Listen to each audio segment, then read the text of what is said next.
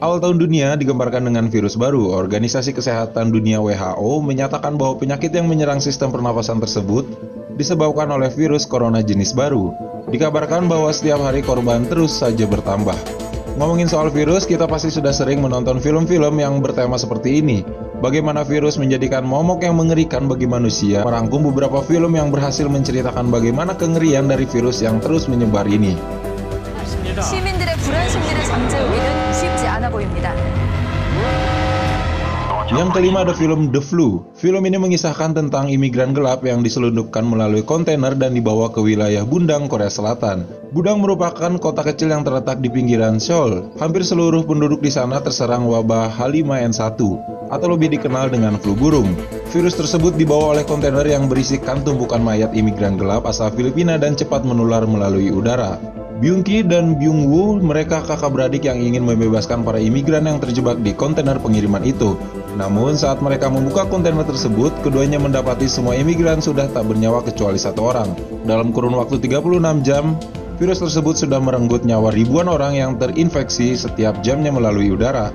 Di tengah kepanikan puluhan korban yang harus mempertahankan kehidupannya, Kim In sebagai seorang dokter berusaha untuk mencari tahu penyakit apa yang menjadi wabah mengancam kota tersebut. Menonton film The Flu ini benar-benar akan membuat kita tegang di sepanjang film ini berlangsung.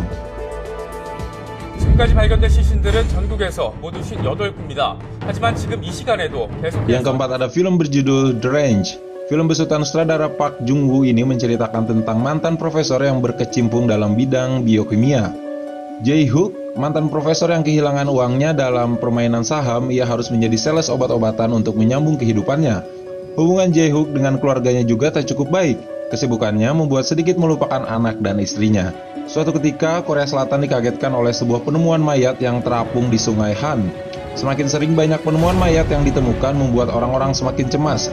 Ternyata hal itu diakibatkan oleh sejenis cacing parasit bernama Yongasi yang tumbuh bermutasi. Jehu pun akhirnya menemukan kliennya sengaja menyuburkan dirinya ke perairan terdekat dan mati mengambang.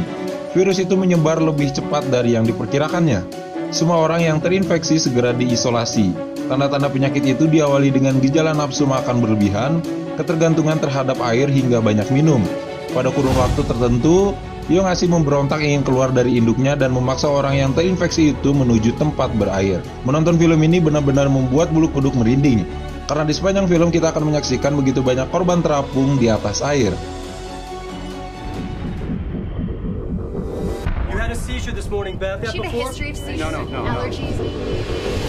Yang ketiga ada film berjudul Contagion, berawal dari Beth M. Hoff, yang baru saja pulang ke Amerika setelah bertugas di Hong Kong. Setibanya di Amerika, Beth mengalami gejala yang aneh. Awalnya ia menduga bahwa gejala tersebut hanyalah karena jet lag saja. Namun dua hari kemudian, Beth menunjukkan gejala yang lebih parah dan akhirnya meninggal. Setelah diselidiki, ternyata Beth tertular sebuah virus yang sudah mewabah di beberapa negara di dunia. Suami Beth pun memulai petualangannya untuk menghentikan wabah virus tersebut. Yang kedua ada film I Am Legend. Sebuah wabah mengerikan tiba-tiba melanda kota New York. Wabah tersebut dapat mengubah orang menjadi makhluk yang agresif dan mengerikan. Warga kota New York yang selamat pun akhirnya dievakuasi. Seorang ilmuwan bernama Robert Neville yang diperankan oleh Will Smith adalah manusia terakhir yang tinggal di kota tersebut. Dengan keputusasaannya, setelah ditinggal oleh keluarganya, Robert memutuskan untuk tetap tinggal di New York sambil mencari cara untuk menghentikan wabah tersebut.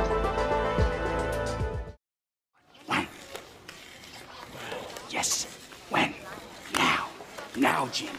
Now. Yes! Now! Buy! Sell! Dan yang pertama ada film berjudul 12 Monkeys. Film ini merupakan salah satu karya fenomenal dari sutradara nominator Oscar yaitu Terry Gilliam. Dengan menggunakan plot cerita futuristik, ia berhasil membuat ritme yang aneh, kelam namun tidak terpotong-potong. Di tahun 2035, populasi penduduk bumi menyusut drastis akibat penyebaran virus yang mulai meretas kehidupan bumi sejak tahun 1997. Penduduk bumi yang masih bisa selamat berlindung di dalam gua dan di situlah mereka terus menjalani kehidupan sekaligus mencari cara untuk menghentikan penyebaran virus. Sejumlah ilmuwan kemudian mencoba sebuah metode baru untuk menemukan penyebab penyebaran virus. Mereka mengirim seorang relawan untuk kembali ke masa lampau, yaitu James Cole yang diperankan oleh Bruce Willis. Yang terpilih menjadi relawan kemudian menjalani perjalanan ke masa lalu. Cole tiba di tahun 1990 di mana ia langsung ditangkap karena berperilaku aneh. Ia lalu dimasukkan ke rumah sakit jiwa di bawah penanganan seorang psikiater wanita bernama Catherine Riley. Di tempat itu, dia juga bertemu dengan Jeffrey Goines, yang diperankan oleh Brad Pitt, pasien yang super cerewet sekaligus nyentrik. Cole tidak menemukan apa-apa di tahun 1990 sehingga ia kembali ke tahun 2035. Pihak ilmuwan kemudian mengirim kembali Cole ke masa lampau kali ini ke tahun 96. Cole kemudian menculik Rainy mantan psikiaternya yang telah menjadi penulis terkenal. Riley merasa Cole hanyalah seorang pengidap penyakit kejiwaan yang tidak bisa membedakan halusinasi dan kenyataan saat Cole menjelaskan jika ia berasal dari masa depan.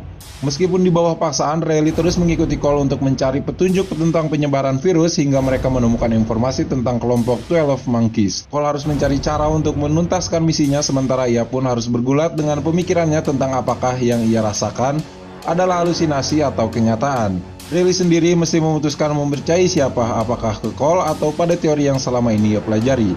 Itu dia kelima film rekomendasi dari kamar film untuk melihat bagaimana kengerian dari sebuah virus mematikan yang terus menyebar dan menelan banyak korban. Semoga saja apa yang terjadi saat ini cepat berlalu. Terima kasih untuk kalian yang sudah menonton video ini dan sampai berjumpa di konten sinema lainnya bersama.